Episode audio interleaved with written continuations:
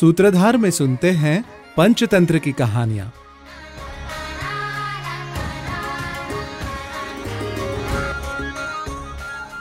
बहव पंडिता क्षुद्रा, सर्वे मायोपजीनि कुर्युः कृत्यम कृत्यम वा उष्ट्रे काकाद्यो यथा। बहुत से क्षुद्र लोग मायाजाल से जीविका चलाते हैं। वो क्या सही और क्या गलत, ये भी भूल जाते हैं। जैसे एक ऊँट के साथ काकादिको ने किया था। पंचतंत्र में सुनते हैं सिंह और ऊँट की कथा। किसी जंगल में मदोत्कट नाम का एक सिंह रहता था। उसके सेवक गेंडा, कौवा और गीदड़ थे। एक दिन उन्होंने जंगल में इधर उधर घूमते हुए अपने साथियों से बिछड़ा हुआ क्रथनक नाम का एक ऊँट देखा। ऊँट को देखकर सिंह बोला अहो ये तो बड़ा ही सुंदर जीव है। पता लगाया जाए कि ये पालतू है या जंगली। ये सुनकर कौवा बोला स्वामी ऊँट नाम का ये पालतू पशु आपका भोजन है। आप इसे तुरंत मार डालिए। सिंह बोला नहीं मैं अपने घर आए हुए को नहीं मारूँगा।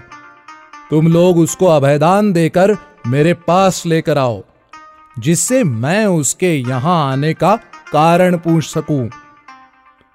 सिंह की बात मानकर उसके साथी किसी तरह ऊँट को विश्वास दिलाकर मदोत्कट के पास लेकर आए।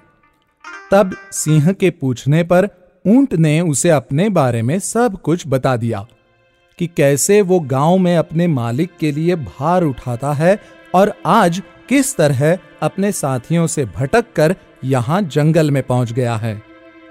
ऊँट की बातें सुनकर सिंह बोला क्रथनक भाई, अब तुम्हें गाँव वापस जाकर बोझ उठाने की कोई आवश्यकता नहीं है। तुम अब यही हमारे साथ जंगल में रहो और बिना किसी डर के हरी घास का सुख भोगो। उसके बाद मदोत्कट के संरक्षण में वो ऊँट बिल्कुल निडर होकर जंगल में रहने लगा। एक दिन मदोत्कट का जंगल में रहने वाले एक हाथी के साथ भयंकर युद्ध हुआ और वो घायल हो गया। उसके प्राण तो बच गए, परंतु अब वो पहले की तरह शिकार करने में असमर्थ था। तब उसके अनुचर अपने स्वामी के शरीर की असमर्थता के कारण भूखे रहने लगे। उनकी ऐसी हालत देखकर सिंह ने कहा, तुम लोग किसी जानवर को खोजो। मैं इस हालत में भी उसको मारकर तुम सबके लिए भोजन का प्रबंध करता हूँ। चारों ओर घूमने के बाद जब उनको कोई नहीं दिखा तो कौवा और सियार दोनों आपस में सलाह करने लगे। सियार बोला इधर उधर घूमने से क्या लाभ? क्यों ना हम इस रथनक ऊँट को ही मारकर अपनी भूख मिटाएँ?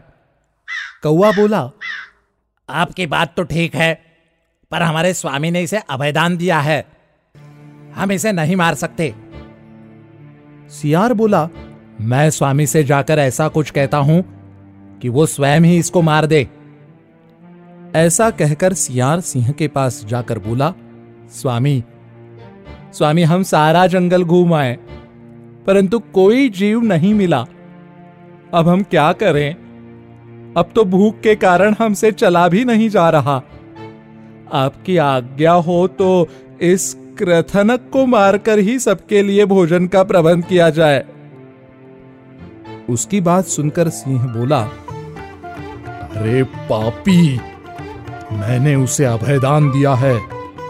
फिर मैं उसको मार कैसे सकता हूँ?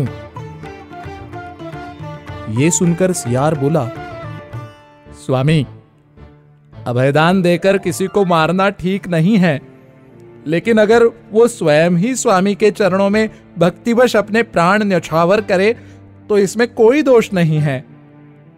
इसीलिए यदि वो स्वयं ही खुद को मरने के लिए प्रस्तुत कर दे तो उसे मारा जा सकता है।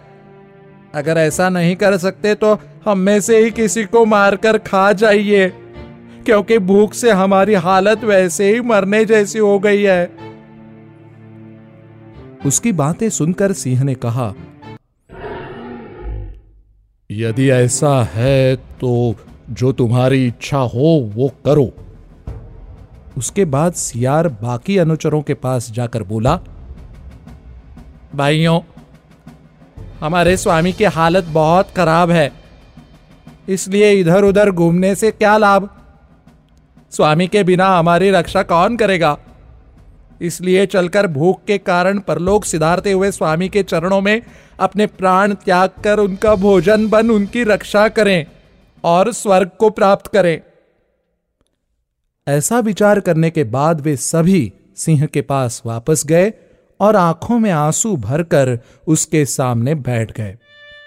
उनको देखकर सिंह बोला, क्यों? कोई जीव मिला या नहीं?